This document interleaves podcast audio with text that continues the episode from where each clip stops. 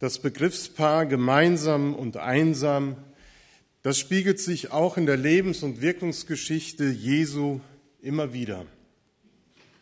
Und sie erfahren in den Tagen seiner Passion eine dramatische Zuspitzung, so wie viele andere Begriffe, die wir in den letzten Wochen miteinander in den Blick genommen haben. Bevor Jesus mit circa 30 Jahren begann, als Wanderprediger zu wirken und das Evangelium der Liebe Gottes zu verkündigen, da begab er sich 40 Tage in die Einsamkeit der Wüste, um sich auf seinen Weg vorzubereiten. Eine intensive Zeit der Entbehrungen, Anfechtungen, Versuchungen und auch Leiden. Auf seinem Leben lag eine besondere Berufung. Sie sollte allen Menschen, denen er begegnete, offenbar werden, die ganz neue Liebensoffensive Gottes. Jesus war unterwegs zu den Menschen, um sie aus ihrer einsamen Gottlosigkeit in die Gemeinschaft mit dem himmlischen Vater zurückzulieben. Und Jesus lebte seine Mission nach dem Motto gemeinsam statt einsam. Er berief zwölf Jünger in seine Nachfolge, die das Reich Gottes mit ihm zu den Menschen bringen sollten. Und nicht nur die zwölf, sondern viele Menschen, Frauen wie Männer, sorgten dafür, dass die frohe Botschaft der Liebe Gottes ihre Kreise zog. So wie heute noch. Und wenn wir uns die Berichte in den Evangelien über das Leben Jesu anschauen, dann stellen wir fest, dass er Gemeinschaft liebte. Jesus liebte es, gemeinsam mit Menschen unterwegs zu sein. In all den Jahren spielten Begegnungen mit Menschen auf Festen und Feiern, bei Dinnerpartys im Hause von Pharisäern, aber auch bei schlichten Abendessen im Hause von Sündern. Oder einfach auch die Begegnung am Wegesrand eine wichtige Rolle. Er begegnete hoch angesehenen Persönlichkeiten, er begegnete Menschenmassen, Tausenden predigte er das Evangelium und er nahm sich Zeit, mit Einzelnen zu reden. Einsam war es um Jesus und seine Gruppe eigentlich nie. Gemeinsam geht's halt oft besser, sagen wir. Und gemeinsam ist man stark, glauben wir. Und stark sein, das musste Jesus und seine Jünger. Es war nicht nur einfach, gemeinsam unterwegs zu sein. Es ist uns leider nicht überliefert, wie oft seine Jünger bei Tisch oder auf dem Weg in das nächste Dorf über die giftigen Anfeindungen der Pharisäer und Schriftgelehrten und anderen Gegner sprachen, die je weiter sie zogen, je mehr Menschen von Jesus wussten, immer schärfer wurden. Und sicherlich prallten sie nicht einfach wirkungslos von den Jüngern ab. Das Leben in Gemeinschaft und in der Öffentlichkeit, das war nicht immer einfach. Und darum ist Einsamkeit durchaus etwas Wertvolles und auch etwas, das man suchen sollte. Viele Menschen suchen bewusst die Einsamkeit heutzutage auf. Sie entziehen sich der Welt, um zur Ruhe zu kommen. Einsamkeit soll die Sinne schärfen, soll einem helfen, wieder klar denken und klar sehen zu können. Viele Menschen gehen heutzutage regelmäßig Waldbaden. Sie gehen in den Wald und kommen dort zur Ruhe. Aber auch die körperliche, seelische Entspannung in der Therme oder Sauna, die Zeit im Kloster, das Pilgern, die persönliche Zeit der Stille oder das stille Örtchen, das einem Pause vom Familientrubel verschafft, sind Orte der Einsamkeit, die gut tun, die helfen sollen. Einsamkeit ist wertvoll und tut gut ist dann und wann auch wirklich vonnöten. Deshalb sorgte Jesus auch immer dafür, dass seine Jünger auch genügend Zeit mit ihrem Meister und Rabbi alleine hatten und nicht immer umgeben waren von vielen Menschen, die irgendwas von Jesus wollten. Auch Jesus selbst suchte immer wieder Orte der Einsamkeit auf, um mit seinem Vater im Himmel zu sprechen, um sich im Gebet zu orientieren und sich stärken zu lassen. Seit einiger Zeit wird auch in unserer Gesellschaft über die negativen Seiten von Einsamkeit intensiver geforscht und diskutiert. Ja, Einsamkeit ist nicht nur gut. Manche wollen Einsamkeit sogar als Krankheit anerkennen. Wer ist heutzutage überhaupt einsam? Laut Umfragen immer mehr Menschen. Aber nicht, weil sie alleinstehend sind. Nein, auch Menschen, die in einem großen Beziehungsgeflecht eingebunden sind, die von Menschen tagtäglich umgeben sind, fühlen sich einsam. Einsamkeit kann krank machen. Einsamkeit hat Schattenseiten. Und von diesen haben wir in unserer Themenreihe Passion mit allen Sinnen auch schon etwas gehört. Die soziologischen Auswirkungen von Leid und Krankheitserfahrung, die haben wir beim Thema Klage und Lobpreis mitbedacht. Da, wo Menschen leiden, wo sie Not erleiden, erleben Menschen Einsamkeit, weil Menschen sich von ihnen abwenden, weil sie das Leid nicht mehr sehen und das Klagen nicht mehr hören können. Und der Leidende fühlt sich auch nicht nur von seinen Nächsten, sondern auch von Gott verlassen. Gemeinsam wäre man stärker. Geteiltes Leid wäre halbes Leid. Aber manche steinigen Wege muss man wohl leider alleine gehen. Manch schwere Situation muss man wohl leider alleine bewältigen. Auch das musste Jesus in seiner Passion annehmen und erfahren. Wie schon gesagt, die beiden Begriffe einsam und gemeinsam erfuhren in der Passionswoche eine dramatische Zuspitzung. Und wir feiern heute Palmsonntag und Andrea Wiedner hat uns in die Bedeutung dieses Sonntages schon mit hineingenommen. Die jubelnde Menschenmasse feierte Jesus als den König und den Messias, der endlich in Jerusalem einzieht. Solch ein Empfang, umringt von so vielen Menschen, die jubelten, haben Jesus und die Zwölf sonst nirgends erlebt.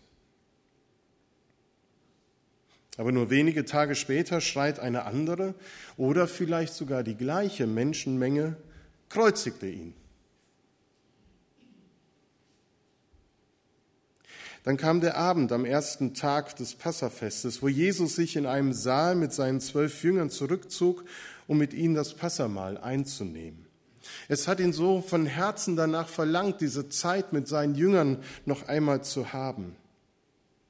Es sollte das letzte Abendmahl vor der Kreuzigung sein. Nur wenige Stunden später verrieten, verleugneten und verließen sie ihn, die mit ihm zu Tisch saßen.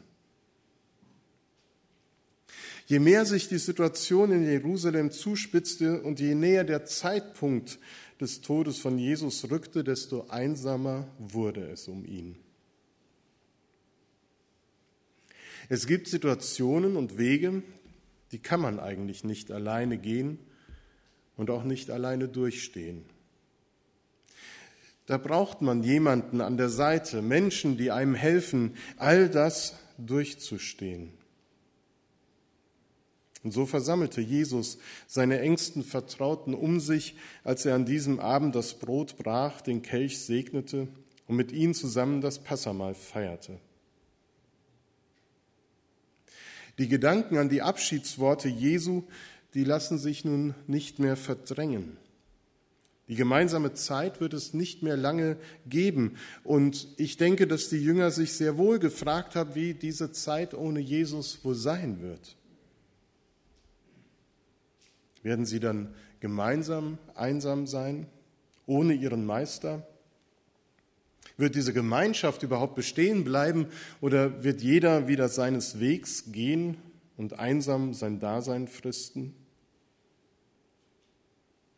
Die Traurigkeit und Verzweiflung über diese bevorstehende Trennung, die ergreift die Herzen der Freunde Jesu, lähmt und ermüdet sie regelrecht. Und auch Jesus ist an diesem Abend, wo er mit seinen Jüngern zusammen ist, so ganz anders. Auch er wird von Angst und Verzweiflung gepackt und von Traurigkeit niedergedrückt. Denn er wusste, dass nun sein Weg zur Vollendung kam, dass der Weg, der ihm bevorstand, wirklich schwer werden würde. Und das wollte er nicht einsam durchstehen müssen. Und so geht Jesus mit seinen Freunden hinaus an den Ölberg in den Garten Gethsemane. Und als er dahin kam, sprach er zu ihnen, betet, damit ihr nicht in Anfechtung fallt. Betet, damit ihr nicht in Anfechtung fallt. Die Anfechtung in solch einer notvollen Situation ist, an der Liebe Gottes zu zweifeln. In Frage zu stellen, was man mit Gott in den letzten Jahren erlebt hat. Anzuzweifeln, ob das, was Jesus über Gott und dem himmlischen Vater und über das, was er für die Menschen sein, was er ihnen schenken möchte und wer er für sie sein möchte, wirklich stimmt. Zweifeln, ob es diesen Gott, von dem Jesus erzählte, wirklich gibt und ob Jesus wirklich die Wahrheit sagte oder ob sie doch einer Lüge aufgesessen sind. Zweifeln daran, dass Gott einen sieht und wahrnimmt. Und wenn diese Anfechtung kommt, da hilft nur beten. Beten, so wie es die Psalmisten getan haben in ihren Klagepsalmen, dass sie sich in einer Situation, in der alles gegen Gott spricht, trotzdem an ihn wenden und ihn bitten, dass er ihnen den Glauben stärkt, die Kraft gibt, an der Hoffnung festzuhalten.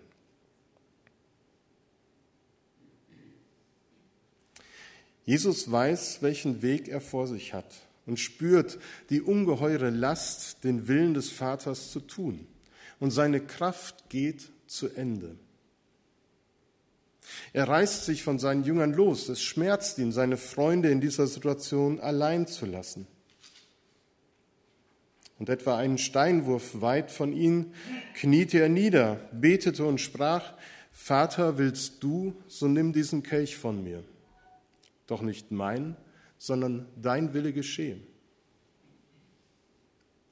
Es erschien ihm aber ein Engel vom Himmel und stärkte ihn. Und er rang mit dem Tode und betete heftiger, und sein Schweiß wurde wie Blutstropfen, die auf die Erde fielen. Jesus, der Sohn Gottes, in tiefster Not und Anfechtung. Jesus, der Mensch, dem kein Leiden erspart bleibt, ringt mit seinem Vater. Hier ist nichts zu sehen, zu spüren von der Göttlichkeit des Messias. Hier ist Jesus Mensch, ganz Mensch kein glorreicher Wundertäter, Held der Armen, Kranken und Ausgestoßenen. Nein, hier in der Einsamkeit des dunklen Gartens betet Jesus zu seinem Vater im Himmel voller Angst und Traurigkeit. Und trotzdem hält Jesus an der Entscheidung fest, nicht mein Wille, sondern dein Wille geschehe. Und er wird gestärkt. Gott stärkt seinen Glauben, sein Vertrauen. Gott gibt ihm die Kraft, diesen letzten Kampf durchzustehen. Und mit seinem Gebet, das er dort spricht, durchdringt Jesus alle Finsternis und Angst, die ihm umgibt. Indem er betet, widersteht er der Versuchung, seinem Willen nachzugeben, die Hoffnung aufzugeben. Sein Gebet ist nicht ein Fragen und Klagen, er trägt nicht die ausweglose Situation vor und er bittet sich ein offenes Hintertürchen, sondern er bittet um die Kraft, den Willen Gottes erfüllen zu können.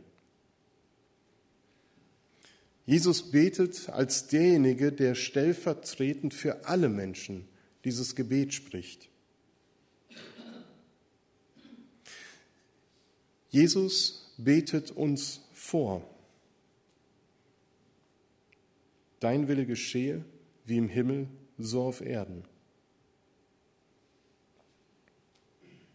Dass Jesus sich von seinen Jüngern losriss, um mit dem Vater allein zu sein, bedeutet gleichzeitig, dass Jesus für seine Jünger da sein wollte.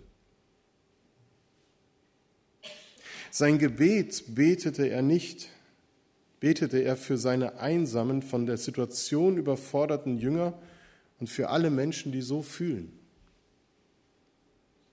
Im Alleinsein, in dieser tiefen Einsamkeit, die Jesus erlebte, ist er für andere da. Und diesen Weg, den konnte er tatsächlich nur alleine gehen. Und dieser Weg führt ihn nicht nur von den Jüngern fort, sondern auch wieder zu ihnen zurück. Er verlässt die Jünger, er lässt sie allein, aber er überlässt sie nicht ihrem Schicksal, nicht in dieser Situation und auch nicht später. Da hat er ihnen den Heiligen Geist als Tröster und Fürsprecher, als Kraftquelle versprochen. Hier in dieser Nacht geht er stellvertretend für sie den Weg des Leidens, einsam und allein im Ringen mit seinem Vater.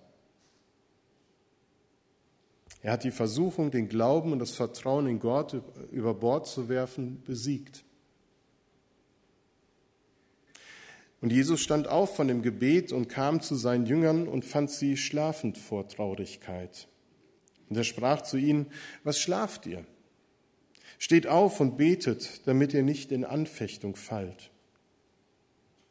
Zum zweiten Mal fordert Jesus seine Jünger auf zu beten, damit sie nicht in Anfechtung fallen. Die erste Aufforderung, die war scheinbar eine Überforderung für die Jünger. Sie haben es nicht geschafft. Die Verzweiflung und Traurigkeit hat sie übermannt und sie konnten nur noch schlafen. Sie hatten nicht die Kraft, der Anfechtung zu widerstehen.